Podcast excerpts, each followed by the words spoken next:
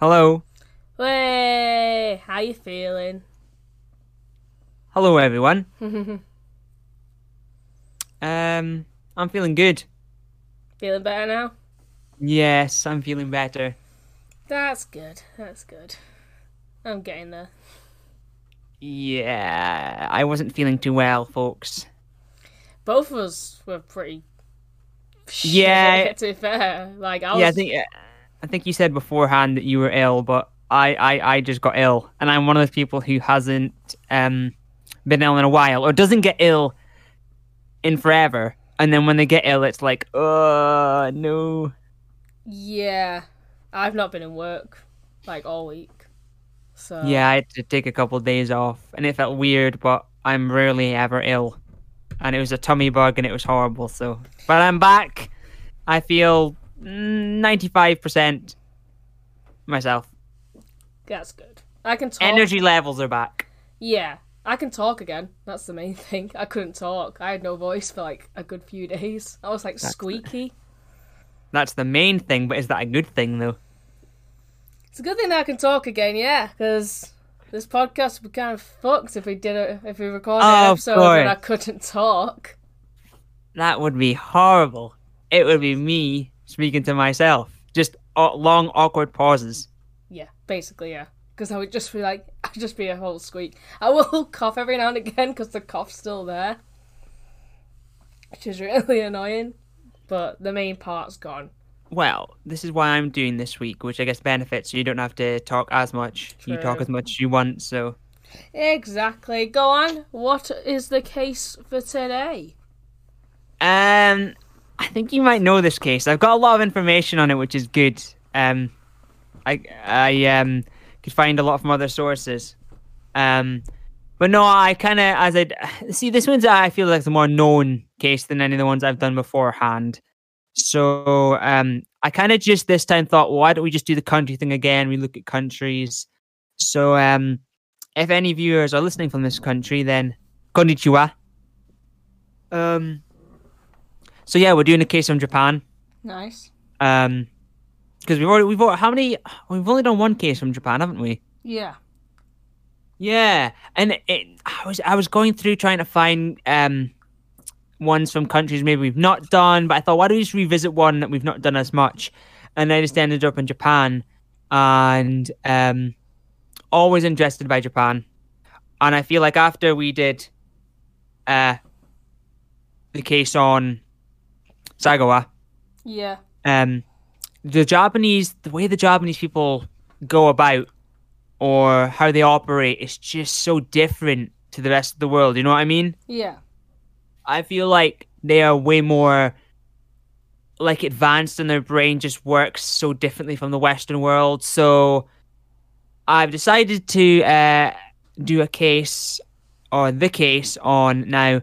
I'm gonna, I will. I preference before we start that a lot of names are obviously Japanese, and my pronunciation is not going to be good. So I've got translate up because the way we say it is going to differentiate, uh, be different. Sorry, from how they say it. So the case is um is of Tsutomu Miyazaki, which is probably how we'd say it in English, but um Stomu Miyazaki. Stomu? Stomu? That's how they say it in Japanese, but we say Tsutomu, but Stomu Miyazaki.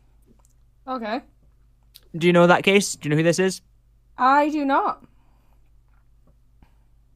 So it's going to be interesting. Do you know this case? No. No. Oh, you don't know this one? Nope.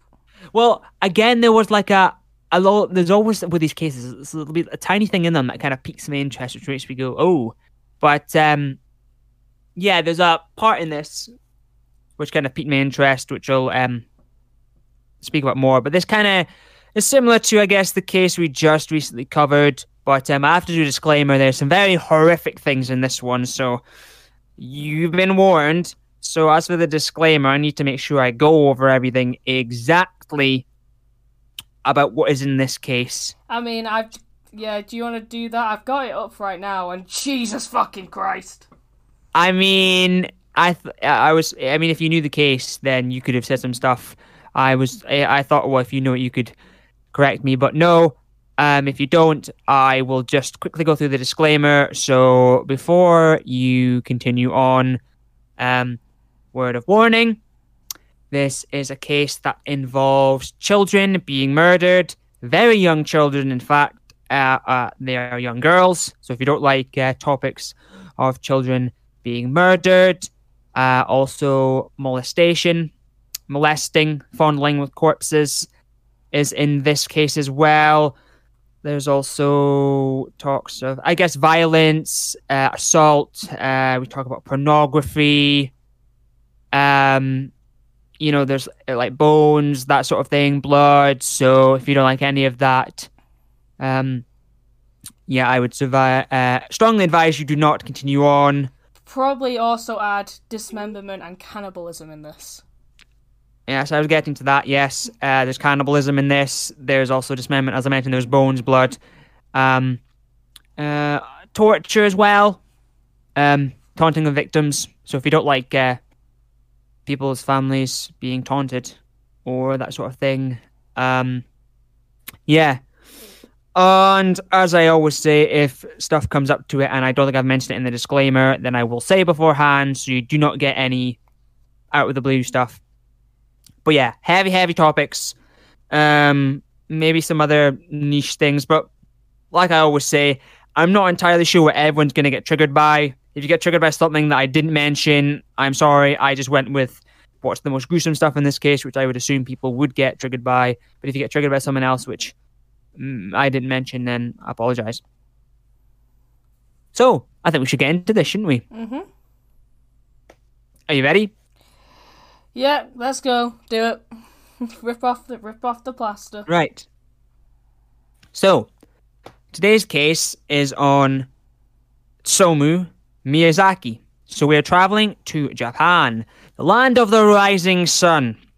So the case is on Tsutomu Miyazaki, who was born on August 21st, 1962 in Tokyo, Japan, but the exact location, which I'm going to say now in the hopes that I don't butcher the pronunciation because I don't like doing that.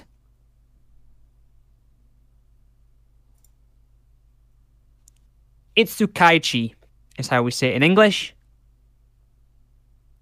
It's Skaichi. It's Skaichi. It's Skaichi. Itsukachi. Okay, so Itsukachi or Tokyo in Tokyo, Japan. I'm trying not to butcher stuff. I, am going to do Japan some justice because I actually want to learn some Japanese. An interesting language. But yes, he was born um, in Itsukachi, Tokyo, Japan. Um, he has been nicknamed the Otaku Murderer, or uh, as he called himself, the Rat Man. The rat. And um, yeah, his uh, crime spree takes place between the years of 1988 and 1989 in the Saitama pre- prefecture and uh, prefecture and in Tokyo. And yes, um, he's convicted of stuff. Um, and I'll actually I'll tell you his criminal status later on because we have a spoiler. Uh, well, he's not breathing anymore. So we'll get which rightly so because as we will tell he commits horrific crimes. So i will say the japanese justice system i think they really know what they're doing. So yes um i always have like an intro part here which kind of describes what happens but i feel what's the point in saying that if you're just going to go through it. So let's get to the early life. So Tsutomu Tsutomu Miyazaki was born on the 25th of August 1962 in Itsukachi, Tokyo. He was the eldest son of a wealthy family. He was born premature and had a rare birth defect that caused his hand joints to be fused together, pre- preventing him from being able to bend his wrists upwards. Now, I've not seen photos of this, but that does sound horrible. You can't bend your wrist upwards. That's a birth defect I never know you could get, but um, not a nice one to have, the least. His family operated a regional newspaper company and were well known in Itsukachi, where his grandfather, and great grandfather had served on the town council. Due to his parents being busy, he was mainly raised by his grandfather and an intellectually disabled man the family hired as a nanny. Somu, Somu was ostracized when he attended primary school due to his deformity and consequently kept himself. Basically, because of his deformity, he was kept away from others, and obviously that's why he was on his own because he wasn't. I guess they viewed him as not as like the normal kids, so he couldn't be with the normal kids, which is horrible. But um, mm-hmm. in the third grade, he wrote an essay which went like this. It said, "When I grow up, I want to buy a car and go driving. I'll stop at a restaurant and eat some curry rice or something. I might even visit my relatives." More often than not, however, he increasingly blamed his deformed hands for his inability to achieve anything concrete he began to stay up into the night reading comic books. So he was, you know, as a normal kid getting into comic books, but they're they're they're a big thing in uh, Japan uh, and other things which we will go into. He became the first student from his junior high school to pass the entrance exam to Maidai Na- Nakano High School. Maidai Nakano High School. Uh, I think I'm saying that. Ah, oh, fuck it. I'm probably am saying that right. There's going to be so much butchering, but the Japanese language is quite difficult. It's unique and very difficult to. Meidai Nakano. Meidai Nakano High School. Some of them I'm getting. It's just ones I, I want to make sure I am. He committed. Oh, sorry. He commuted two hours each way every day for three years, but eventually began to lose interest in his studies. Instead of joining his fellow students, Miyazaki would retreat to a quiet corner to work on another home drawn comic book. He attended Maidai Nakano High School in Nakano. It was a prestigious high school associated with Meiji University and was a star student until his grades began to drop dramatically. Meiji University is yeah, one of Japan. Uh, uh, I'm sorry, Meiji University. There's a fucking roadman listening to this going, yes. Uh, yeah. What? Oh, sorry. Yeah, yeah. An English roadman. Oh an, god. An English for anyone who's not from the UK. Um, a roadman. I don't know how the fuck do you describe roadman. Um. I don't think I can. but um, they um they are a community of people who have gotten the stereotype of wearing like bubble coats, um, bags that are like underneath the armpit, and they try and be a bit more edgy and a bit more tough. And uh, they always set up, and the main thing they tend to say is "my G," and so they're probably loving that right now. Yeah, well, Meiji, as it's actually pronounced, which will make the roadman sad now. Meiji University is one of Japan's leading private universities. It has highly selective admissions with an acceptance rate averaging around 15%. Damn, that's quite tough actually. It is known to be Japan's most popular university with applications exceeding 100k annually, and in 2020 was named the top institute for attractive courses and subjects of study. Japanese people are quite smart, so that's uh, that's tough. 15% acceptance rate. Um, he was ranked 40 out of 56 in his class and did not receive the customary admission to Meiji University for students of the school. So instead of studying English and becoming a teacher like he originally intended, he uh, attended a local junior college and studied to become a photography technician. So he's uh, he went into your realm doing photography. Well, he wanted he studied to do photography. Uh, Miyazaki settled for a photo technician's course at a junior college and after graduation in the spring of 1983 went to work at a printing plant owned by an acquaintance of his father. After three years, during which he uh, saved more than 3 million yen, he moved back to the family home in Itsukachi, where he shared uh, with his elder sister a two room annex to the main house near his father's printing business. Known around town for his unfailing courtesy. Uh, Katsumi Miyazaki, his father, owned the uh, Akiawa Shimbun, Shibun, Shibun, Akiawa Shinbun, uh, a major local newspaper in the Tsukatsu area. So his, his, his dad's a big deal. He, his dad owns a major local newspaper, which um, about well, back then owning newspapers was probably a big deal because it's the best way of getting media aside from the telly. I mean, yeah. Although, uh, well, I mean, yeah, I mean, because uh, this is a time when there's no phones, so. And I will preference, uh, three million yen is not.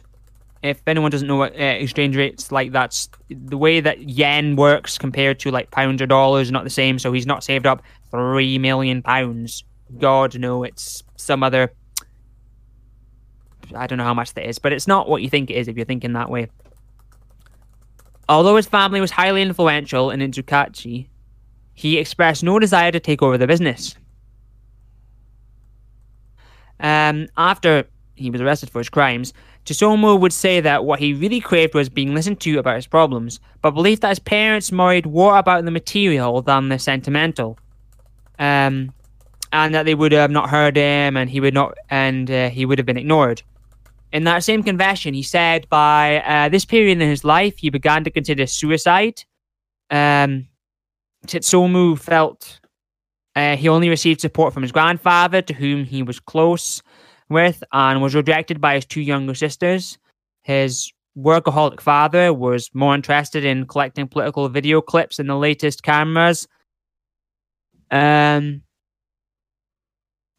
yeah, his um his uh, Miyazaki's mother, Raiko, also worked, but uh, tried to compensate by buying Tsutomu gifts such as um his Nissan Langley, which is his uh, car that he uses in the crimes. It's his sedan, which is uh, eh, it's a typical looking car.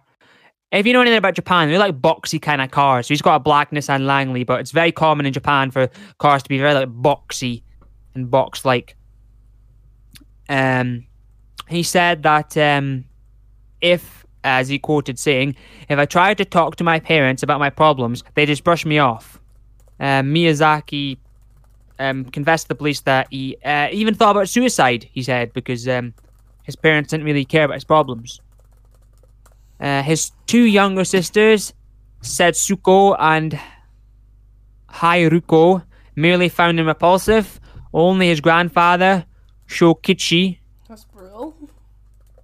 Your family just Shoki, finding Shokichi, Shokichi, a widely regarded man who had served on the city council, seemed to take a genuine interest in the boy. His two younger sisters don't like him, and his granddad is the only one he feels like he can get some help from. Mean, what was their words to describe him again? What, sorry? Did they say they found him repulsive or something? Yeah, they merely found him repulsive. Jesus, that's brutal. Like, I mean, later on in life, yeah, but like, as a kid, fucking hell. Like, what did he do as a kid that makes him so repulsive? But then again, I guess everyone finds their siblings repulsive in a way. I mean, you have siblings, I don't, so Uh, only you can speak. I mean, yeah, to be fair, like, you do kind of. It depends on what relationship you have, you've got with your siblings. Some people have a close relationship, um, but me and my brother couldn't stand each other when we were kids, and now we get along great. So, yeah, no, if, I mean, if you would have spoke to me when I was like 12, 13, something like that, I would have gone, yeah, he's a dickhead and he's repulsive, can't stand him. So, actually, you know what, yeah. From what I've seen from some people, though, they make on like they hate each other, but they really do love each oh, other. Oh yeah, yeah, yeah. You just you you just say it because it's like no, I'm not gonna let them know I, I I don't hate them. How dare they think that I actually can stand them? Yeah. Well, his grandfather was the only one that he could, um, you know, look up to and get help from. However, in May 1988, his grandfather died, which served to deepen his depression and isolate him even further. It's reminding me of, an- uh, it's reminding me of Dennis Nilsen. Ah, yeah, but what he does though Oh, no, next no, is like he's reminding me of Dennis Nilsen in terms of like couldn't he didn't get along with his family, and the only person he could he did get along with was his granddad, and then his granddad died. ah, yeah, no, no, no, no. But what I'm waiting to say next, what uh, what he does and isn't good. So, in an attempt to retain something from him, he ate part of his grandfather's ashes. Uh, what the? F- uh, well, right, okay, right. I'm not, I'm not going to defend him at all. But do you not? Have you ever seen? Right. So, if I want to feel better about myself, I watch this TV show called um, My Strange Addiction because it makes me feel better about myself, and it does work. If anyone else feels sure about themselves, watch that show. You feel a billion times better. There was this woman who was eating her husband's ashes, and she used to like dip it in things. So she used to get like bread with olive oil on it and like dip it in, or like have it as if it's like sherbet or something. And she was like, "Oh, when I've eaten all these ashes, I'm just gonna kill myself." Should should we have given me? Oh god, I maybe should have given warning for that. But if it's on My Strange Addiction, promise people have already There's seen it literally before. a video of the of the. There's literally a video on YouTube of the woman eating her husband's ashes. Like she's I got mean- the frick. She has a bag. She has a fucking sealed plastic bag of his ashes that she puts in her handbag so she can eat it on the go. Yeah, I, see that My Strange Addiction. I have seen some horrible ones. The bee sting, Uh, the Um, woman who baths in pee. uh, the coffee enemas. Oh, I actually know someone who does that though. Oh, I'm not. I'm not actually. I'm not even joking. I actually do know someone who does. If if if he's listening, hi. I'm not gonna say your name, but you know who you are because we all took the piss out of you when we found out you were doing it. But um, uh, yeah, no, I know someone who's done that. Um, there's also the woman who likes to suck on and um smell dirty nappies. Right, we'll go Yeah. back to the case. Back to the case. yeah. I will say though, I there was the one. I will say the guy eating the glass said he, he kind of admitted it was like a party trick thing, and he just kept doing it, and he doesn't actually really like it, but just does it. Some of them took genuine interest in it, but the fact is that um, Somu Miyazaki just ate part of his grandfather's ass to retain something from him. Uh, you know, you know, over here, I, I don't know what you do in the eastern part of the world. I'm not stereotyping in the east, but in the west, where we live, if you want to retain a part of a family member, photos, photos are easy to do, or maybe like a necklace they wore. Not eating their fucking ashes. What the fuck? Oh, well, actually, you might get to, to the extreme of Keith Richards snorting his granddad's ashes. Did you know about that? No, but the Keith, Rich- Keith Richards from the Rolling Stones snorting his granddad's ashes. probably snorted a lot of other shit as well. Yeah, well, so, so sometimes uh, celebrities in the West get qu- quite extreme, biting off the heads off bats or snorting grand granddad's ashes. But regardless, he uh, does that, uh, which is horrible. And uh, a few weeks later, one of his sisters caught him watching her while she was taking a shower. Dirty bastard. What did he do? He burst in and smashed her head against the bathtub Yeah, when she told him to leave. So no, so at this point, please, for the love of God, someone goes right. We need to go get this cunt some help. I'm gonna say no. No one thought about that. No. No one thought. Yeah, no. Bet they blamed her as well. Bet they had to go. Early. Well, when his mother learned of the incident and demanded that he spent more time working and less time with his videotapes, he attacked her as well. Get the fucking bastard out, like fucking Jesus.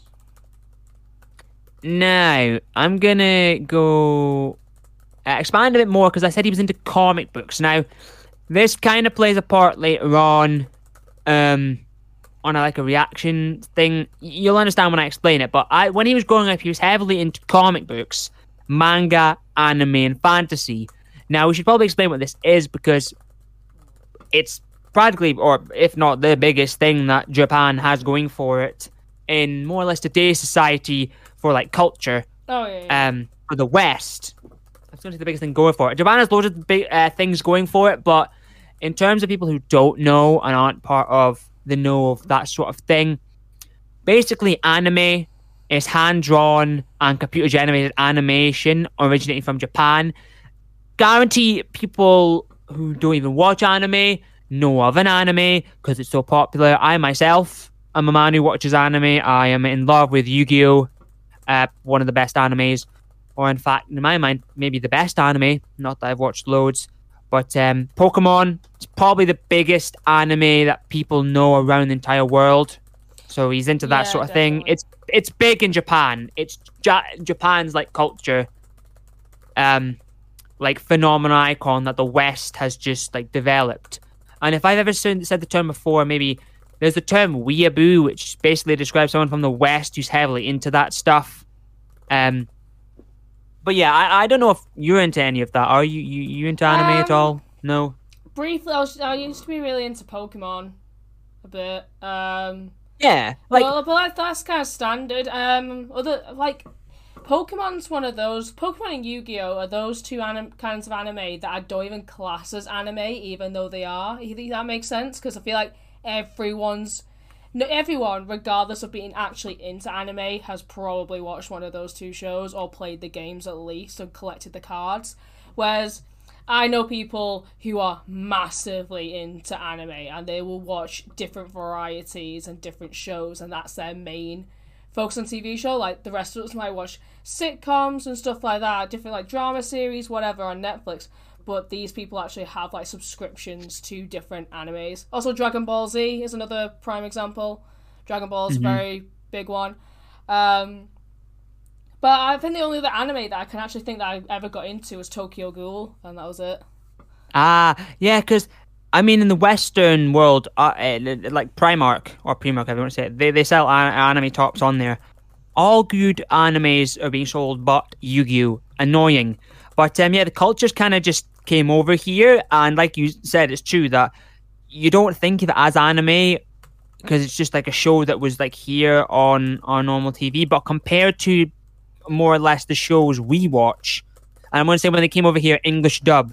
That's one thing. Anime is obviously in Japanese, but the big thing with anime is for it to be taken over to the Western audience. You know, dubbed in English.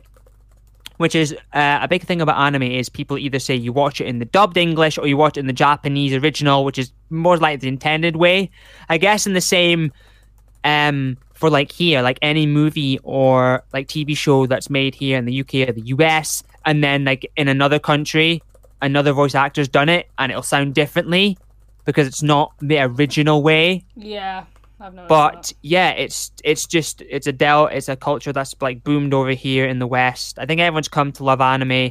Um, there's loads of different anime out there that go on for eight yonks and yonks, tons of seasons. But anime is that thing that it's so identifiable with the Western. Uh, uh sorry, so identifiable in the West now that uh, everyone knows it's like J- Japan's like big thing, and uh, it shows. Uh, if you ever watch anime, you will see that there's a huge difference um, in art, the cartoons and stuff made here to what Japan's made. But he was big into that, and he was also big into manga, which is uh, comic and graphic novels, basically Japan's comic and graphic novels. And a big thing about anime and manga, we will say, is the art style is huge on it as well, and how uh, scenes and stuff go about in drawings. But he's he's very much into that, as anyone in Japan would be.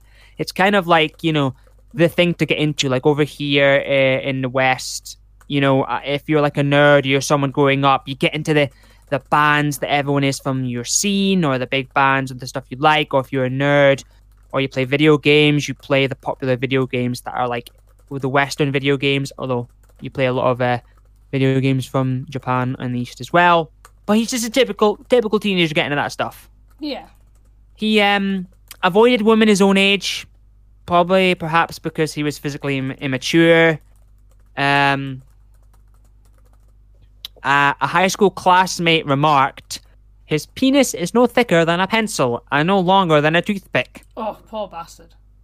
I don't know why they said That's that yet. practically a, that's that's that. Uh, oh, sorry. This no, I'm not. Mm, you know, he's a serial killer. Doesn't fucking matter. The guy's practically got a clip. I mean, we're not. Uh, I mean, that's what high school classmates said, but I'm not going to Also, stereotype how would they know? say How would they know? I don't know, but I'm not going to stereotype and say that Asians have small penises. I know that's a huge stereotype, but we are. I um, I'm not going to say that I believe that one because that would be wrong of me. No, it's just really funny when serial killers have tiny dicks. Uh, yeah. I mean, yeah, his sex drive was uh, stronger than average. Fair.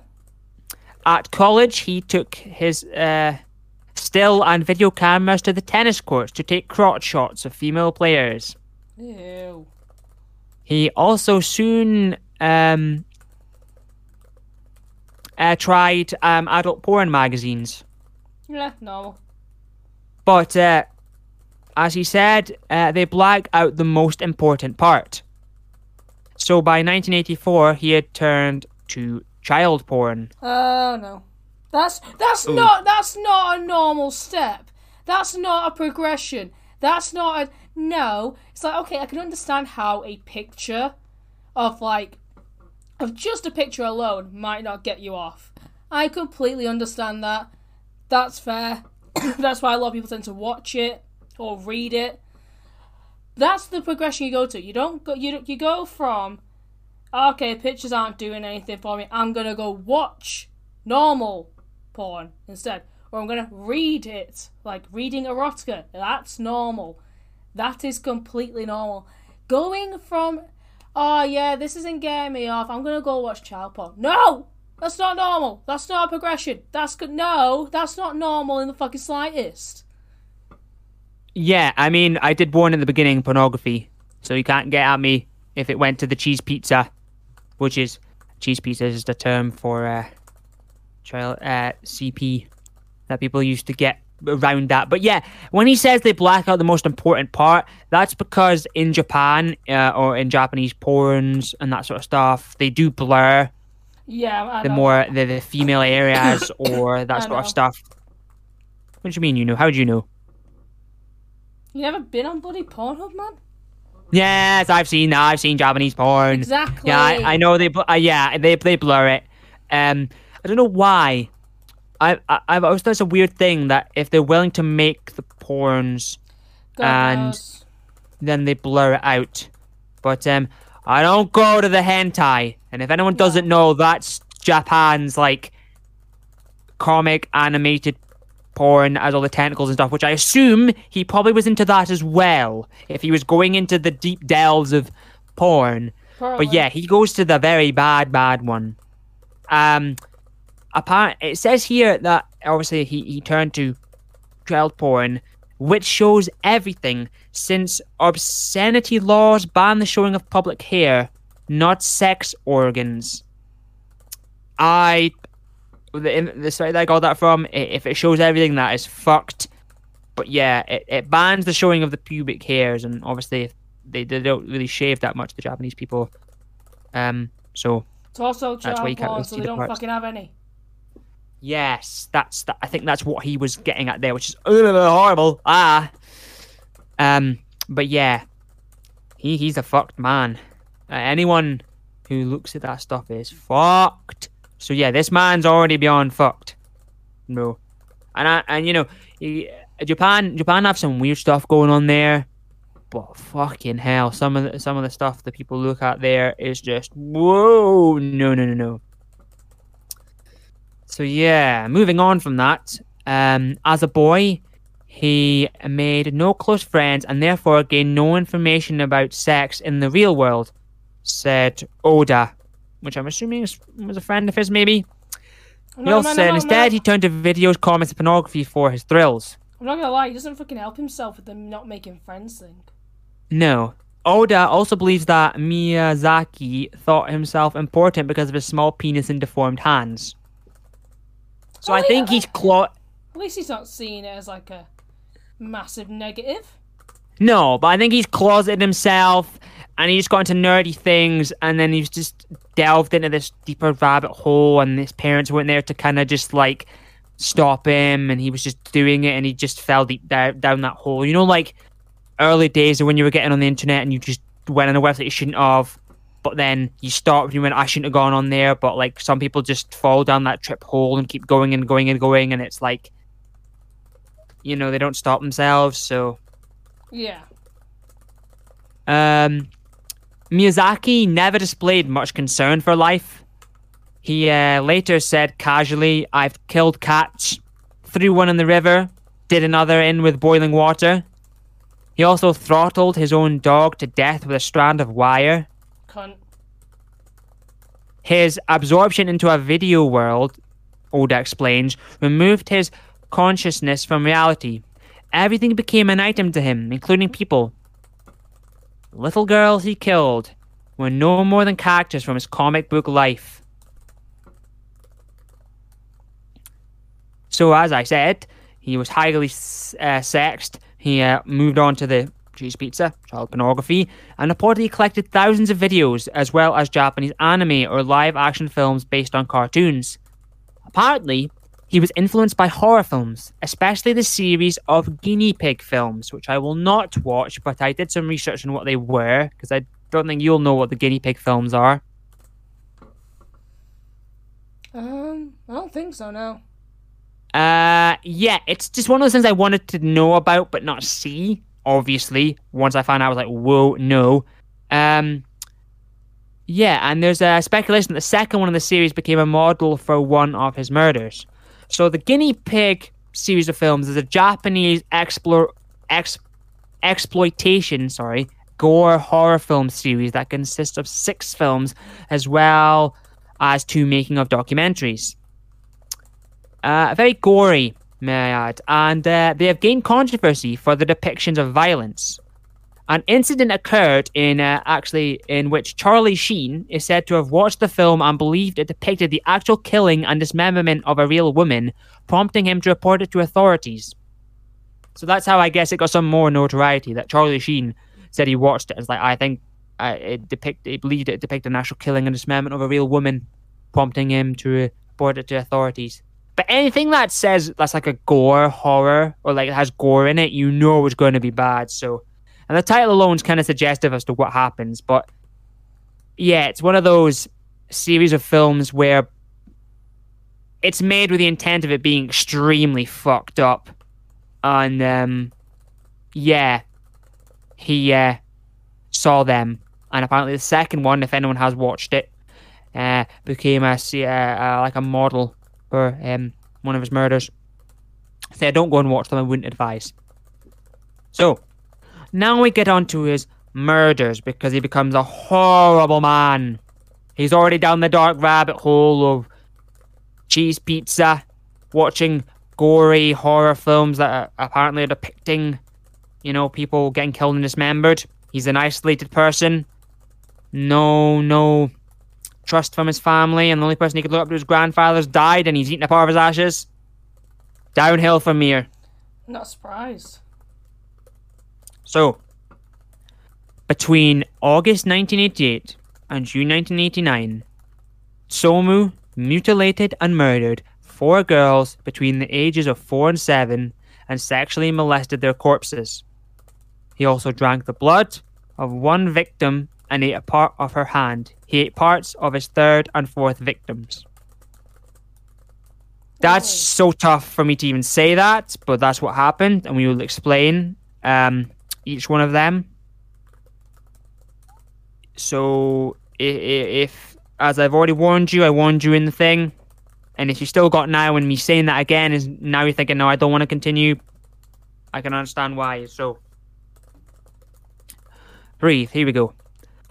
These crimes, which prior to his apprehension were named the li- were named the Little Girl Murders, and later the to- Tokyo slash Saitama serial kidnapping murders of little girls. It shocked the Saitama prefecture as it had few crimes against children. He selected the little girls to kill randomly. He quoted saying, I felt all alone, and whenever I saw a little girl playing on her own, it was almost like seeing myself. What?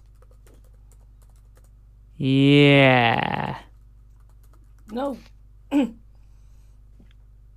ah, that makes no sense.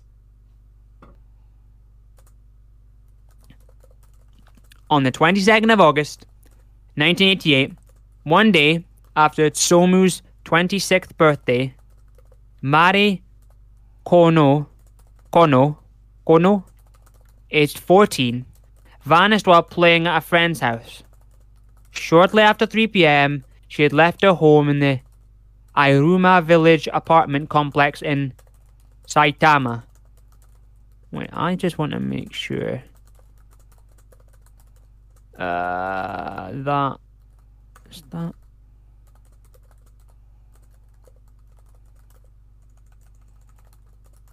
Hmm, hang on a minute. I. Because I don't want to do any disservice to the victims.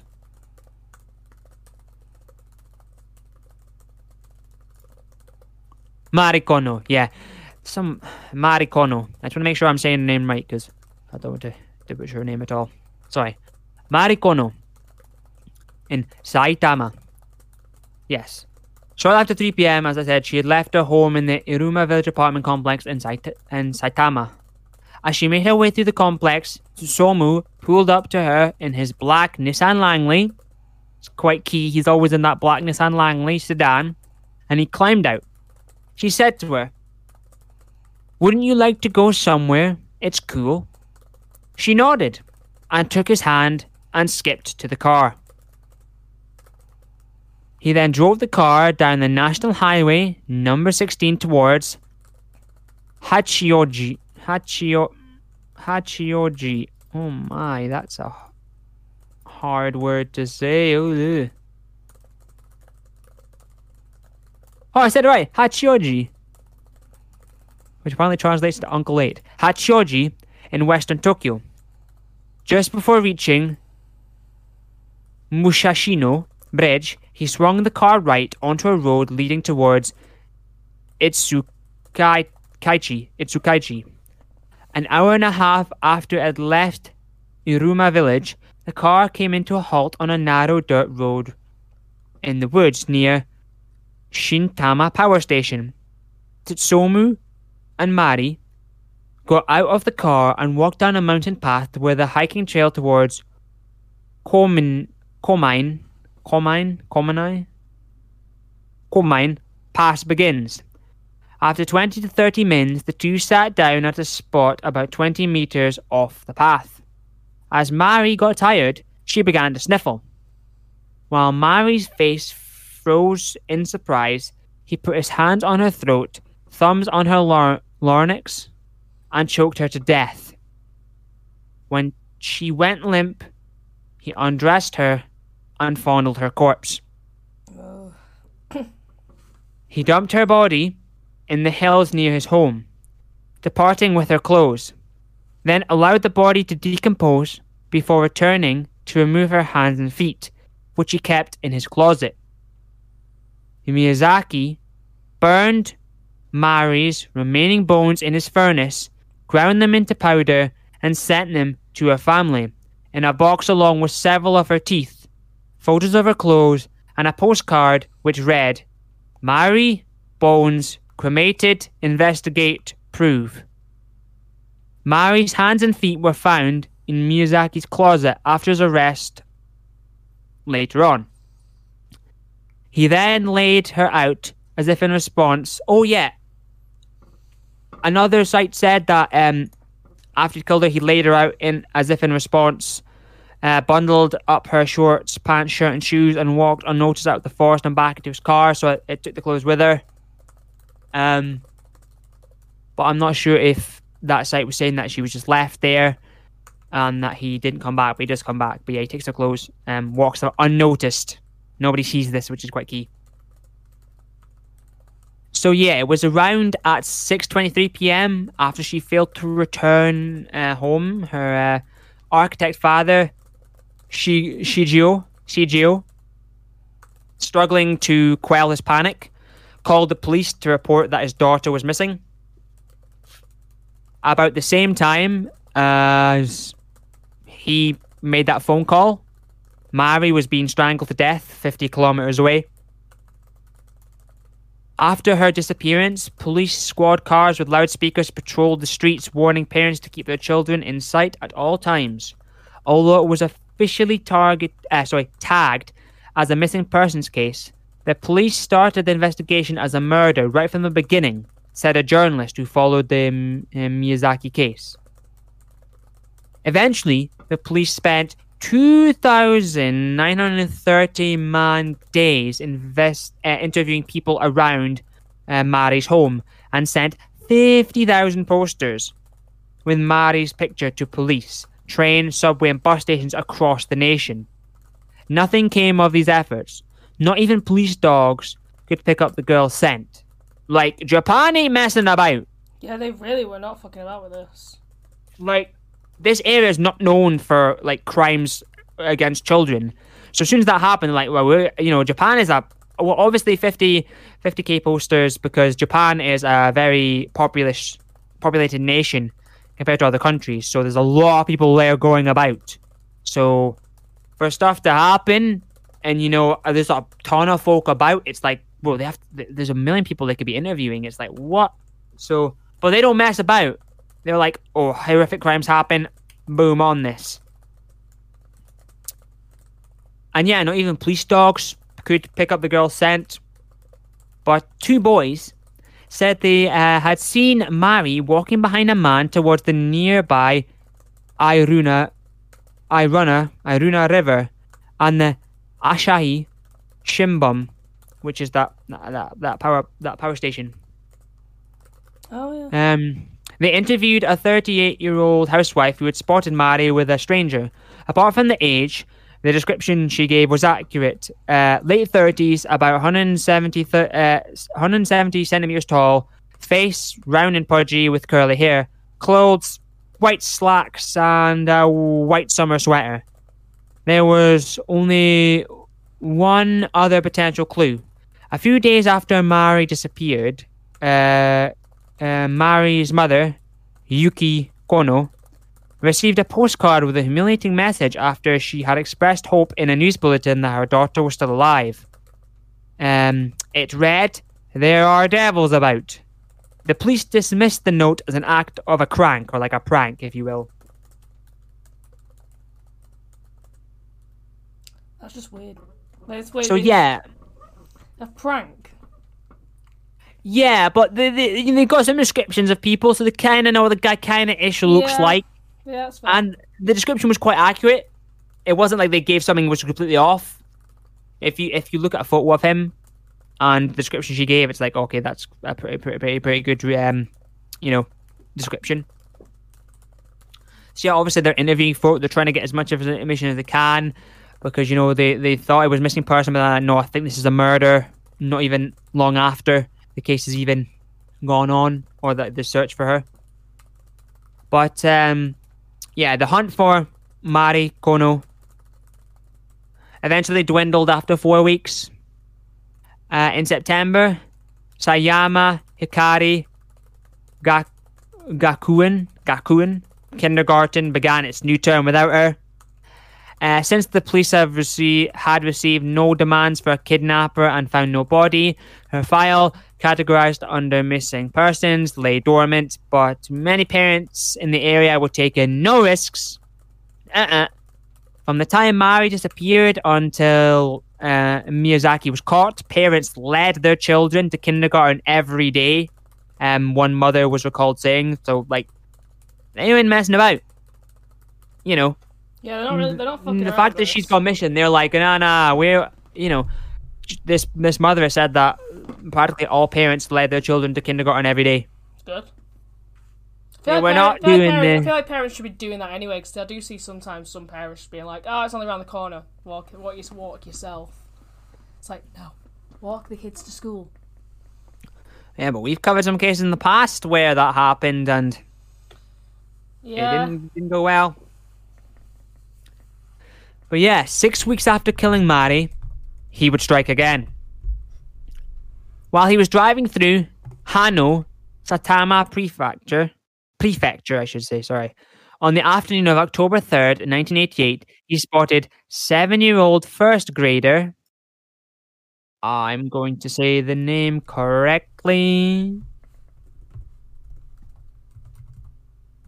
Masami Yoshizawa. Masami Yoshizawa. Masami Yoshizawa. She was walking along the roadside. He drove up to her, then coaxed her into his car. He drove her to the hills above Komine Pass, the scene of his first murder, and then strangled her to death. Somu then stripped her quickly, then proceeded to sexually abuse her corpse. He took her clothes with him. Jesus. When her body shuddered involuntarily, Miyazaki, frightened, ran back to the car and drove off. He left her remains less than a hundred meters from where the bones and the body of Mari Kono lay. after she was reported missing later that night. Local search parties fanned out across the area. Soon, Masami's face stared down from hundreds of posters issued by the police, who subsequently spent over uh, 2,300 man days interviewing local residents. Again, no clues to the girl's whereabouts were found. Uh, Masami's home is only 13 kilometers away from Mari's. The police were suspicious enough to compare the two cases, but had neither leads nor bodies. Um, Masami Yoshizawa, too, was declared a missing person. Um, however, killing Masami had upset him. I don't know how. What? So this one's upsetting. This one. How was how was killing this one upset him? Uh, what? Fucking idiot. I I don't get that. Well, he you know, uh, but yes, not long after that, he would strike again on December twelfth. Um, yeah, so that's that's not too long after the last one, and it's still the same year. Horrible man. And um, in this one, he abducted Erika Namba, aged four, as she was returning from her friend's house. Fuck, age four. Yes, aged four. Fucking hell. As she was returning from her friend's house, he forced her into his car and drove to a parking lot in Naguri. She was crying by the time he pulled into the parking area at the nature house in Naguri. Also, returning from a friend's house, aged four. Uh, I, I didn't really say, but from that, she must have been on her own. Maybe uh, if she, there's no way if he forced her into the car and drove, she Yeah, must have been on her be- own. She must be on her own, which isn't good at all. Yeah. Oh, that's a horrible thought. So he told Erika to undress in the back seat, then began to photograph her. The strobe flashing uh, in the dark from his camera. That's horrible. What the fuck? He told a four year old to undress and then began to photograph her. What the actual fuck? Jesus Christ. That's fucking. I can't believe I had to say that. That's fucked. I'm so Well- glad, I'm so glad this guy's dead. Uh, as a car drove by, Erika began sobbing again, to which Tsutomu grabbed her by the throat and straddled her, holding her kicking body down with his weight as he strangled her. By 7 pm, she was dead. She was now his third victim. Third young child in a year. What the fuck? Four is his youngest. Four. Four. And his oldest, seven. What? The actual fuck, man. This man's fucked. What's that? Oh, this man's horrible. Horrible. He carefully wrapped the body in a sheet and put it in the trunk. Then he disposed of her clothes in the woods behind the parking area and drove off. Although his driving wasn't great.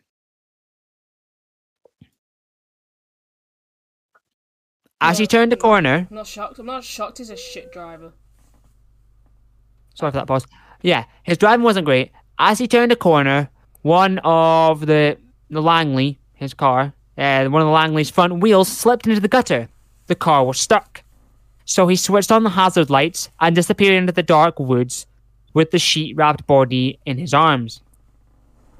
He returned with the crumpled sheet to find two men standing by his car. Casually opening the trunk to put the sheet away, he explained his problem to the men, who then helped lift the car out of the uh, uh, the gutter that it was stuck in. Miyazaki got in, and without a word of thanks, sped away. I bet those two people are kicking themselves. Oh yeah, definitely. They literally helped him get away. And the fact is, they didn't question what was going on. He's literally just took her body out of the trunk, come back and gone, oh shit, two people at my car because I put my hazards on. Let me just put that foil sheet that I had a body wrapped in, in in the back of my trunk. Oh, can you help me out? Oh, sure. And just drives away without saying thanks. I, I imagine he sped the fuck away like, like actually fucking tire burning because he knew that if he if they were suspicious, he'd be fucked. This time, the Kawa Kawagoe Kawagoe police immediately con- connected Erika's disappearance with that of Mari and Masami, and the Saitama Prefe- Prefectural Office set up a special operations center to solve the three missing person cases. The next day, a worker at the Naguri Youth Nature House found some of Erika's clothes, and hundreds of police began combing the area. Meanwhile, the PTA at Erika's kindergarten pasted handbills around the apartment complex where the Namba family lived. Police found Erika's corpse the next day, her hands and feet bound with nylon cord. The murder scene was 50 kilometers from Erika's home, a journey of about an hour and 45 minutes. 500 riot police explored the woods for more clues but found nothing. The two men who had helped Miyazaki with his car on the night of the murder came forward to identify it. They correctly recalled that the car had ha- Hach- Hachioji plates, but misidentified the model as a Toyota Corolla 2, an error the police realized only after they had checked out more than 6,000 Corolla 2s. So they've got this specific number plate on like, the region. I, I, don't know much about Japanese number plates, but by that, maybe each region has like a identifiable part to it. Because in the UK, I know like in the US, each state has its own number plate, which you can identify it for what state it is. Maybe in Japan, it has that for its provinces, that you know which province you're in. But in the UK, you just have a universal plate that everyone uses, and the only way you know specifically where someone's from, kind of ish, is if you saw on the number plate where the car was from, like the the, the company place that it came from, and then you know where that is, and they got it from that area. But all, all our number plates in the UK more or less look the same.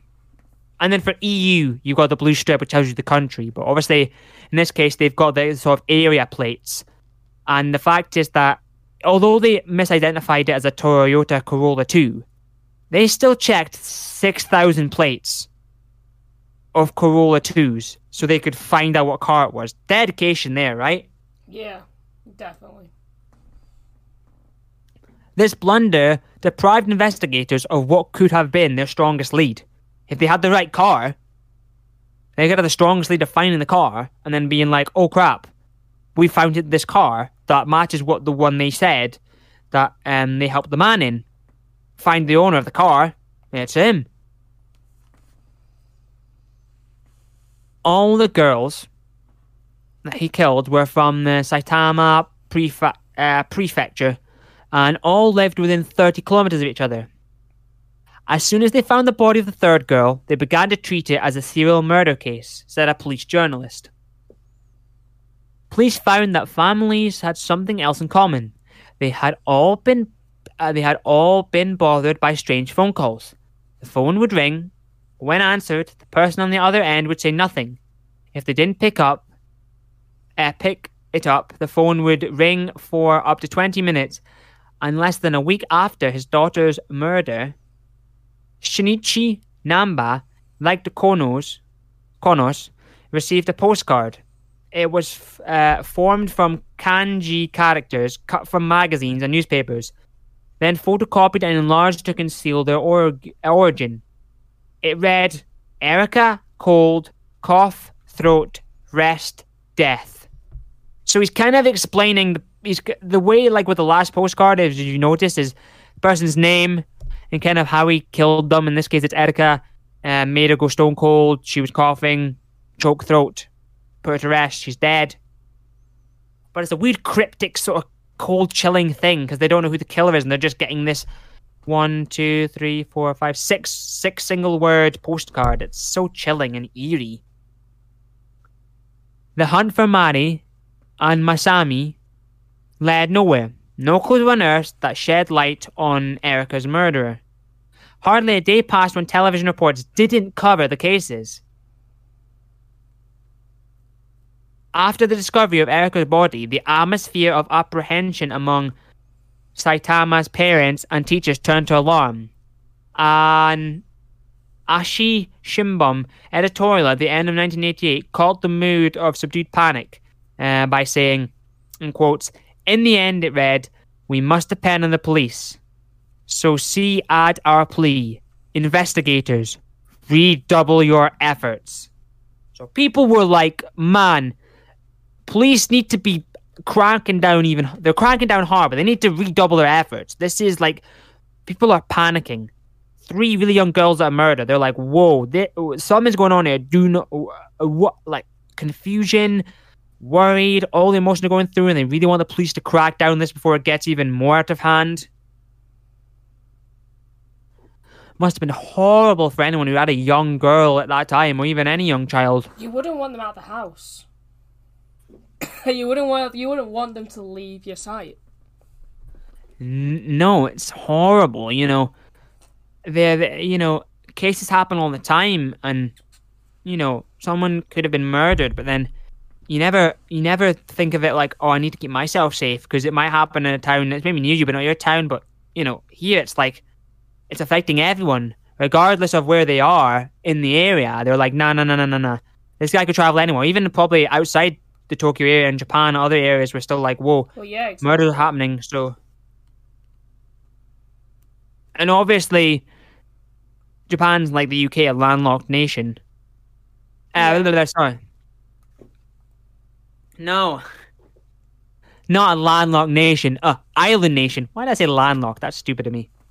An island nation that isn't landlocked. That's what I meant to say.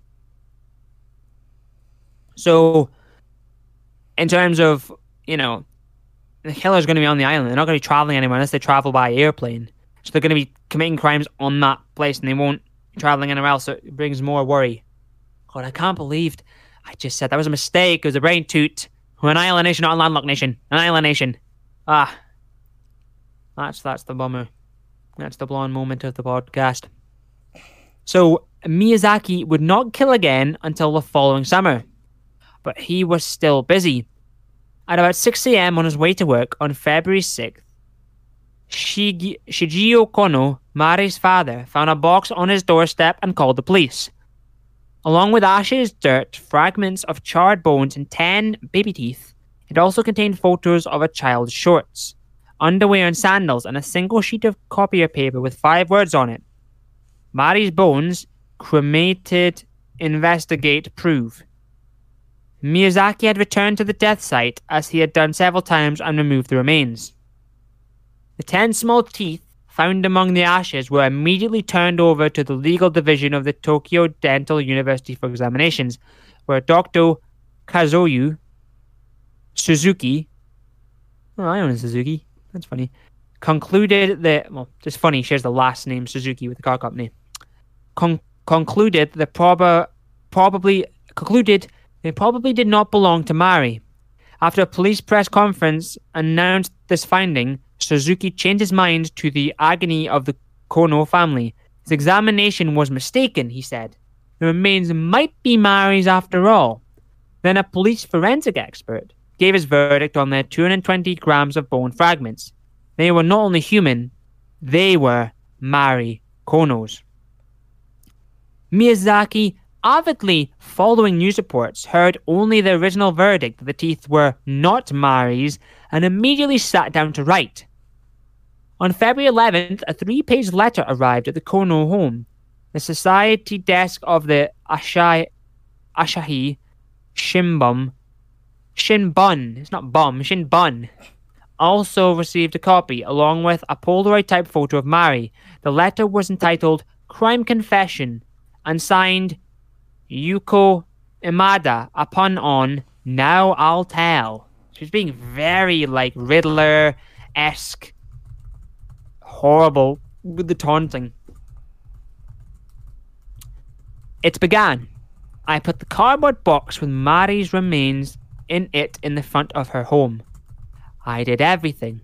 From the start of the Mary incident to the finish, I saw the police press conference where they said the remains were not Mary's. On camera, her mother said the report gave her new hope that Mary might still be alive. I knew that then I had to write this confession so Mary's mother would not continue to hope in vain. I say again, the remains are Mary's. The confession caused an uproar. The next day, the Saitama police finally classified the Mari Kono case as a homicide and set up a special center to investigate her abduction and murder. Handwritten experts examined the confession note but could not establish the author's sex. Over a half a million police leaflets quoting the confession were delivered to the houses in the area where the girls lived. The police did, however, correctly identify the snapshot of Mary as one taken with a Ma, Ma, Ma, Maya 6 by 7 camera, likely those used by printers. Another clue that was perhaps inadequately followed up. They also rightly concluded the box was the double walled corrugated kind often used to ship camera lenses. The typeface on the postcard was determined to have come from a photo typesetter and copied on an individual copier. Police later refused to comment on whether or not they launched an investigation of printing shops in the area. So they're going for clues in all sorts of areas. They ain't leaving any area out. They're going like, we have this, we can kind of follow up on that. They're but literally going in with this shit.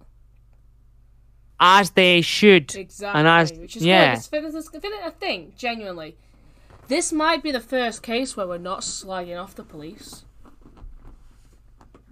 I, I, you know, there's nothing the police have done that. I mean, as with any case, sometimes they won't immediately get stuff correct, or they might not follow up on stuff too much, or it's like the the Toyota Corolla, they called up on it's the wrong car, they, they didn't check on other cars. Well, that's not bad on their part because they got given the wrong um, sort of description of car. Um, they didn't comment on whether or not they launched an investigation of printing shops in the area. Maybe they didn't. You know, it's not the biggest whoopsie. Yeah, they're doing better than what we've had to do, than what we've read up on in the past, definitely. Yes, They are. the uh, the Konos waited three weeks before the police officially announced that the box contained the remains of their daughter. The box contained almost an entire skeleton of a four or five year old girl and two of the teeth matched perfectly with the x rays of her dental work. On March 11th, 1989, over seven months after she was declared missing, Mari was laid to rest. Her hands and feet didn't seem to be with the remains, said Shigeo Kono at the funeral. When she gets to heaven, she won't be able to walk or eat. Please return the rest of her remains. Oh, that's that's that's very sad. Yeah. Um, the way he's worded that, she when she gets to heaven, she won't be able to walk or eat. Yeah, that's really fucking sad. Especially to say that, like, as the family up there as well. Yeah, and at the funeral, yeah, for for the father to say that at the funeral, when she gets to heaven, she won't be able to walk or eat. Uh, that's extremely sad for the father to say something like that. Uh, the Konos returned home from the funeral to find another letter from Yuko Imada, you know, his alias pun thing he was going for. This one labeled simply "Confessions." Chrono, uh, uh, chronicle chronicle the changes Miyazaki had observed in Mari's dead body. Before I knew it, the child's corpse had gone rigid. I wanted to cross her hands over her breast, but they wouldn't bu- budge. Pretty soon, the body got red spots all over it. Big red spots. Like the Hinomaru flag, Also, which. so one it- thing to point out, like the arms were crossed over her breast. They, she doesn't have any. She's a child. She doesn't have any. Yeah. Uh, the Hinomaru Meru. Um, if people who don't know, that is, well, is basically the Japanese flag. Hmm. Um, the one where it is all the lines coming from the the spot in the middle. Oh yeah, yeah. That one. Obviously, the Japanese flag is the white with the the uh, the red dot on it, but uh, it's that one, or maybe it just does mean the normal flag as well. But that's the first one that comes up. So, oh uh, yeah, big red spots like the Hi- Hinomaru flag, or like you've covered her whole body with red Hanko seals. After a while, the body is covered with stretch marks. It was so rigid before, but now it felt like it's full of water, and it smells. How it smells. Like nothing you've ever smelled in this whole wide world. Of course not, because nobody's smelling dead bodies. Ha- Exactly. No one's, no one's fucking smelling dead bodies. You fucking freak. The fact that to say, oh, it Fucking smells, and cunt. it smells. Cunt, cunt, cunt, In- cunt, cunt. In spite of hints offered by Yuko Imada, him, the police were unable to pick up Miyazaki's trail. Some observers have interpreted the letters as Miyazaki's gloating at the society that he felt had shunned him. Professor Akira Ishii disagrees. None of it had any social meaning for him. It was just like playing a video game, you know? Plus, one point for causing a sensation. He wasn't trying to gain society's recognition. He had society in his mind, of which he was the nucleus. By the summer of 1989, Miyazaki was growing restless. He skipped work more often to spend hours sitting cross legged in his room, editing his precious videotapes. On the first day of June, he saw girls playing near the Akashima Elementary School and coaxed one of them to take her panties off. As he began, Uh, as he began to... Yeah, that's fucked.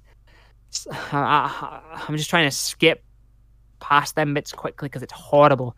As he began to photograph her, some neighbors spotted him and chased him off. Despite this close call, Miyazaki butchered his fourth victim five days later. Imagine fucking seeing that shit though. I know. What the? F- I- Fucking hell. Jesus Christ, this guy. Oh my. On June 6th, he left his bungalow for the tennis court at Ariake near Tokyo Bay. But the courts were closed. You know why he was going to the courts, remember? He was taking people, uh, uh, uh, taking photos of people up the skirties, I believe. Yep. And probably other other things. Dirty bugger. In a nearby park, he found five-year-old Ayako Nomoto playing alone. Casually removing the lens cap from his camera, Miyazaki approached Nomoto and asked her to pose for pictures. He then took several shots until Ayako Nomoto got used to him. Let's take some shots inside the car, he coaxed, leading her to his Langley. Again, that, that black Langley, the infamous black Langley.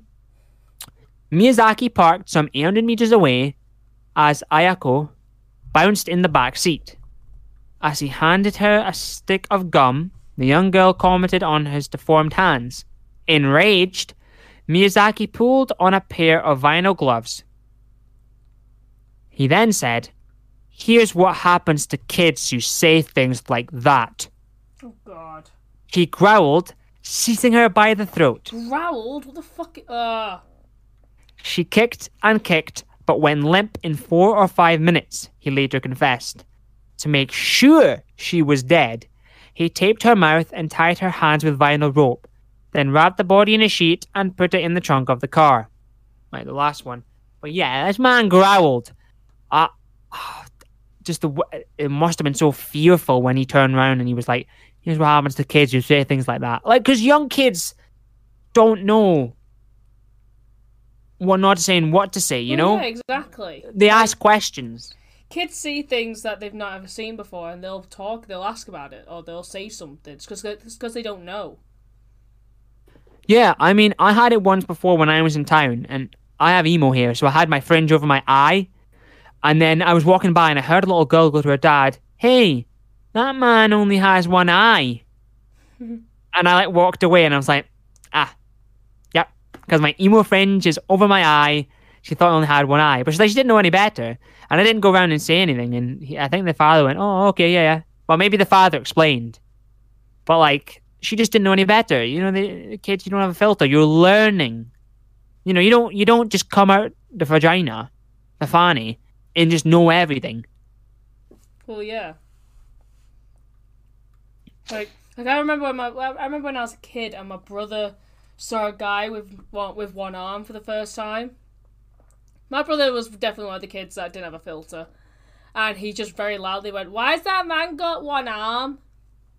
And then there was another time where we were walking around Asda and this guy here, this very this this larger gentleman, was doing his food shop. My brother just decided to shout, "Why is that man so fat? Why is he so fat?" And I was like, "But we're like, Ben, shut up." You kind Kids just say kids say shit. Yeah, yeah. They just, they just, you just kind of have to just tell them and be like, no, no, no, you can't say that. You know, no right from wrong and stuff to say. Yeah, exactly. So yes, this time he took the body home, stopping at a video shop in Konji to rent a camera. The house was dark when he parked next to the two-room bungalow. He waited two hours, then carried the tiny corpse inside, where he stripped off the clothes and wiped it with a towel. He laid it on the low kot- kotas kot- kotatsu table, spread the legs, and taped the vagina apart. Mm, He then took photographs and videos while he masturbated. of course. Afterwards, he bound up the hands and feet again with nylon cord and covered the body with three sheets. Oh dear. Jesus Christ. Mm, that was tough. That was tough. That was even. T- that was tough to say. This man's whacked one off. Fucking hell. Okay. Ah. Two days later, the odor of the decomposing corpse became unbearable. Although he was right in believing the police were nowhere near identifying him as the little girl murderer, Miyazaki knew he had to dispose of the body. With a knife and a saw, he hacked off the head, hands, and feet to hamper identification. He then hid the torso near the public toilet at Hano mm, uh, Miyazawako Cemetery at midnight, four days after the murder. He roasted Ayako's hands in his backyard, ate some of her flesh, and tossed what remained, including the skull, into the woods of Mitakiyama, a 230 meter hill in front of his house. So he's cannibalist now. I also did say he maybe ate parts of other victims, but this is the one where we know he ate, the vic- he ate Yeah, parts of the victim. actually know 100% with this one. Yeah, but th- as well as like he's he's kept the body and then realized, oh shit, this stink, and then just was unbearable. Like we've covered serial killers beforehand, where they keep them for longer and they just get used to the smell. But this guy's got that human in him, where it's like a decomposed body is fucking horrible. Or get rid of it. I don't like that smell. Obviously, it's not human for killing someone, but he's uh, he's not turned to the degree of other serial killers of just like keeping the body for longer and longer, just dealing with the smell, so it gets even worse. Yeah. But yeah, he's cut off the head, the hands, and the feet to to to you know tamper with identifying the body. And then obviously he's roasted hands in his backyard and ate some of her flesh and tossed what remained, including the skull, into the woods. Don't know what prompted him to do the cannibalism. Maybe he had seen it in some of the gore. Maybe. Maybe. God. Maybe it was in the the, the gore, the uh, guinea pig series of films. I don't know, but he might have seen something that just tempted him. It's always tough to say what leads someone to cannibalism. Um, but yeah, he's he's done that. Done the worst cannibalism. Ugh. Realizing the risk of having the remains so near his home, he retrieved and hid them two weeks later in a bag in the storeroom behind his bedroom. Later, he scattered the bones in the woods, then burned the hair, the clothes, and the blood-stained plastic bags and sheets. Five days later, after police had distributed 10,000 handbills with Ayako, Ayako's description and picture, the little girl's mutilated torso was discovered at the cemetery. Despite Miyazaki's butchery, the remains were quickly identified. The blood type and chest size matched those of Ayako Nomoto. reportedly missing by her mother at 8:40 p.m. on June 6th. The stomach contents matched Ayako's last meal. In the end, Miyazaki's gruesome career was cut short by a citizen, despite the massive police forces pitted against him. So now we're going to talk about him being caught and arrested. On Sunday, July 23rd, 1989, two sisters were playing near a public washstand in Hachioji when a young man stopped his car and got out. You stay here, he told the elder nine year old. And I mean, nine year old, if this person had died, would have been his oldest victim, Yeah. which is fucked. Cajoling the younger child towards a nearby river. But the older sister ran home from her. Sorry, I hit my uh, pop shield. But the older sister ran home from her father, who sprinted back to find his daughter naked with a young man forcing a camera between her legs. He grabbed him and knocked him down. The man twisted away and ran to the swampy edge of the river to escape.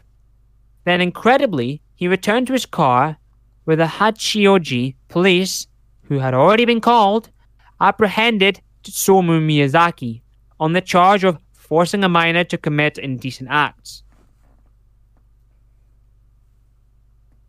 The police clearly believed they had found their serial killer. So they were like, right, we've got this guy, he's the one. No messing about. One, Saitama housewife, remembers how house to house police questioning in her apartment complex ended abruptly on the day the news broke, though nothing was officially revealed of the suspect's involvement in other crimes. Even then, television reports were saying he was a serial killer, she recalled. The news media was so convinced that Miyazaki was the man they beat the police to the Miyazaki uh, Miyazaki home, where they filmed Tsutomu's room. Seven days later, Miyazaki confessed to murdering Ayako Nomoto, whose skull was found the next day in the hills of Okutama. The other confessions followed swiftly. First, the murder of Erika Namba, then Mari Kono, of whom video clips were discovered amongst the 6,000 tapes in Miyazaki's lair. By mid September, after a preliminary psychological test by NPA psychiatrists concluded that Miyazaki showed no immediately apparent no immediately apparent disorders. He confessed the fourth of the little girl murders. On September 6th, Masami Yoshizawa remains were found in the forest near Komine Pass, Itsukaichi. The half-chewed bones of Mari Kono's hands and feet were discovered nearby a week later. So yeah, half-chewed bones kind of leads on that he might have uh, cannibalized on Mari as well, because he was sending the teeth and stuff, that sort of thing. So, her father's plea for the return of her daughter's hands and feet had finally been answered. So he's caught. And But- this is how Japan doesn't mess around. They catch him and they're like, this is the killer. He's the one. It's not, oh, this person will be on trial for potential. No, they're like, this is the guy. We found a guy. This is the one. But he has a trial. So we're going to talk about that. Miyazaki's trial began on 30th of March 1990.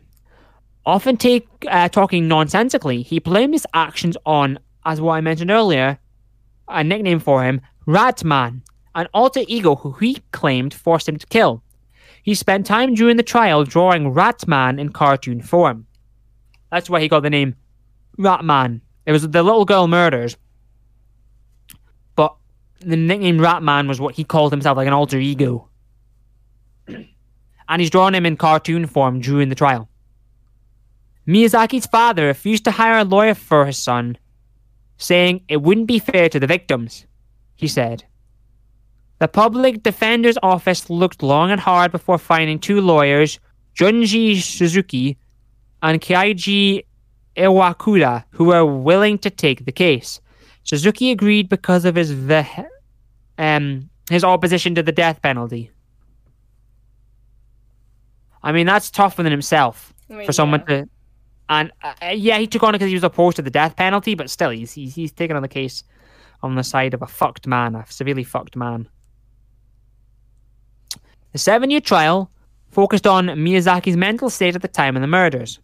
Under Japanese law, people of unsound minds are not subject to punishment, and people having cognitive disability are entitled to reduced sentences. Three teams of court appointed expert psychiatrists came to different conclusions about Miyazaki's ability to tell right from wrong. The defense team case revolves around the claim that Miyazaki has only limited sense of responsibility for his crimes, that he is unable to choose between right and wrong. We want to build enough of a case for the judge to sentence Miyazaki to life in prison, says Suzuki. The court's first action was to assign a team of six psychology professors from Keio University to examine Miyazaki. Last year, they filed their report. Miyazaki was fully capable of taking responsibility for his actions. Attorney Suzuki disagrees. The more we see of him, the more we think he lives in a different world, said Suzuki. We felt the report did not establish Miyazaki's mental capabilities beyond reasonable doubt, so we asked for a second evaluation. Fortunately, the judge agreed. Late last year, a team of three Tokyo University professors began an evaluation of Miyazaki that is due uh, this autumn, well, I guess of that year or at the time of when this uh, these, this thing was noted down. It is very unusual for a team to evaluate a defendant, Suzuki added. Usually a single psychologist is used. This will be the defense team's last appeal. The prosecution can appeal for another evaluation if it disagrees with the upcoming report. The defense cannot. There are three possible outcomes to the psychological evaluation. If the second report agrees that Miyazaki is mentally incompetent, he will be sent to a mental institute where, if precedent is followed, he will be released in 12 or 13 years. However, public prosecutors, who have over 750 items of physical evidence, have no intention of letting Miyazaki loose. Ah, I don't think anyone would want this fucking cunt loose. Nope. They will surely petition the court for a third testing and a fourth until, in theory, Miyazaki is as dead as his victims. The second possibility, the result Suzuki seeks, is that Miyazaki will be judged to have a limited sense of responsibility for his crimes. He may not have an incapacitating personality disorder, such as paranoia or schizophrenia, but I think he may be borderline, says Suzuki. We hope the psychological team agrees. This result thinks this result thinks this result will earn Miyazaki a life sentence without parole. Professor Ishii expects the same psychological outcome, but believes Miyazaki's life sentence will, in fact, last about 12 to 15 years. It is impossible to say whether he will still be dangerous by then, says Ishii. However, keeping him in prison for the rest of his life raises other questions of human rights. No, it means that he doesn't do shite again. Keep him that like that shouldn't even be a question. The third possible outcome is that Miyazaki is deemed mentally competent enough to take full responsibility for his crimes. In this case, the judge would have no choice but to condemn him to death. Although Suzuki cannot appeal the psychological evaluation, he can and would appeal a death sentence. Nobody involved in the case doubts that Tsutomu Miyazaki is a very, very disturbed young man. Dr. Oda lists a grab bag of obsessions pedophilia, necrophilia, sadism, fetishism, and cannibalism. Ishii believes Miyazaki was a pedophile first, a murderer second. Killing was an extension of his interest in little girls, a way of possessing them, he said. Yeah. I don't see how Miyazaki could have could be judged responsible for his actions, said Shunshu, Shunzuki Serizawa. He shows no sign of being aware of being able to. Uh, he's sorry. He shows no signs of being aware of being aware of the gravity of his crimes. He was very inadequate, which is why a second testing was ordered. But although he strongly believes that Miyazaki should not be held criminally responsible for his deeds, Serizawa stresses that it still would not do to let him loose in society. Ah, it still would not do any good to let him loose in society. Miyazaki's lawyer echoes the sentiment the defense team will do its best to see that he gets life, Suzuki said. The Tokyo District Court judged Miyazaki aware of the magnitude and consequences of his crimes and therefore accountable. He was sentenced to death on April 14th, 1997. his death sentence was upheld by both the Tokyo High Court on June 28, 2001, and the Supreme Court of Justice on January 17, 2006. Miyazaki described his serial murders as an act of benevolence.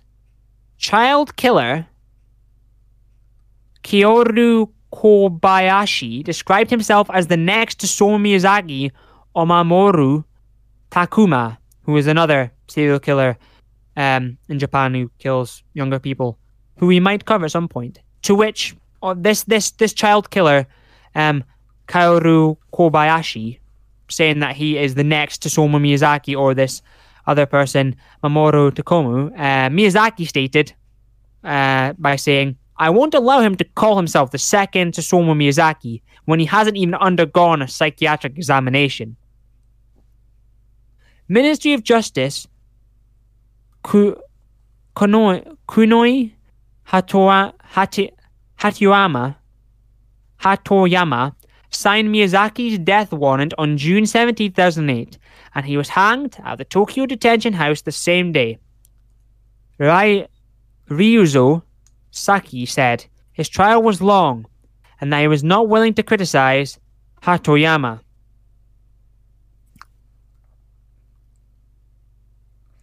Um. Oh, yeah. This was uh this this this quote. Uh, this was like something that Suzuki said um about his time in um in prisons. It was at one point he quote saying, "Next month, Tsutomu Miyazaki will celebrate his thirty first birthday in prison. He's perfectly happy," says Suzuki. He's allowed to read comic books all day, and they near a decision. As they near a decision, the Tokyo University psychologists observe their subject every day. Yet Suzuki claimed Miyazaki barely registers the fact that people are staring at him. He hates that, said Suzuki. He's very self conscious. So, Suzuki was saying that he was in prison for a decent amount of time and he had a perfectly, he was perfectly happy. He got to read comic books all day.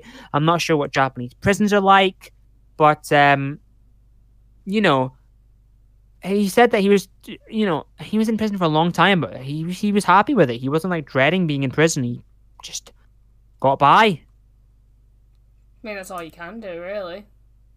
Yeah. And um, all that remains of the Itsukaichi house and printing plant complex is an open lot and the small two room annex where uh, Miyazaki uh, slept among his uh, massive stacks of gruesome videotapes. Miyazaki's parents, who visited once a week to replenish supply of comics, shut down the Akikawa Shimbun and went into hiding soon after their son's confessions were made public. In a 1989 interview with the Tokyo Shimbun Kats- Katsumi, oh, that's the thing, Miyama, Miyazaki regretted that.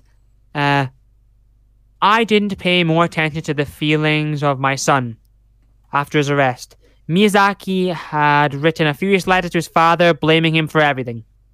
To his mother, however, Miyazaki was more consolatory. Consolatory. He said, Mother, I've caused you much heartache. Don't forget to change the oil in my car, or it will get so, or it will get so you can't drive it. There's some bad English there. Miyazaki was judged to have multiple uh, personalities at the least and schizophrenia at the worst by the Tokyo University psychologists. His father later committed suicide. And my final thing I need to explain is the panic over otaku. So, as we mentioned earlier, this is a little side note which came from this, which is the anime kind of played a part. I know that he liked it, but it plays a part because the Japanese media dubbed Miyazaki as the otaku murderer in reference to otaku, if I'm saying that right. Um, because basically,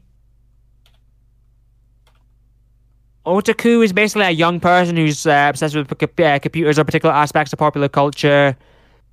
It's um, it's just a, it's a word for a nerd geek. Mm because he's a he's a nerdy, geeky type of guy, and obviously he liked. Well, I, mean, it's probably a otaku, otaku, otaku. Yeah, probably saying that right. Basically, anime is like a normal thing for people in like Japan to consume, but at the same time, he probably was deemed as a nerd for the comic books and everything still. But over here, if you do like anime and stuff, you would be perceived as a nerd. But yeah, he was dubbed the otaku murderer in reference to um his interest in that. His killings caused a moral panic against otaku, with speculating that anime and horror films had made him a murderer. Various uh, newspapers uh, claim that Miyazaki retreated into a fantasy world of manga as a result of his neglected upbringing. Uh, Kyogo Okonoji, a psychoanalyst at Tokyo International University, told the Shukan Post that the danger of a whole generation of youth who do not even experience the most primary two or three way relationship between themselves and their mother and father, and who cannot make the transition from a fantasy world of video and manga to reality, is now extreme.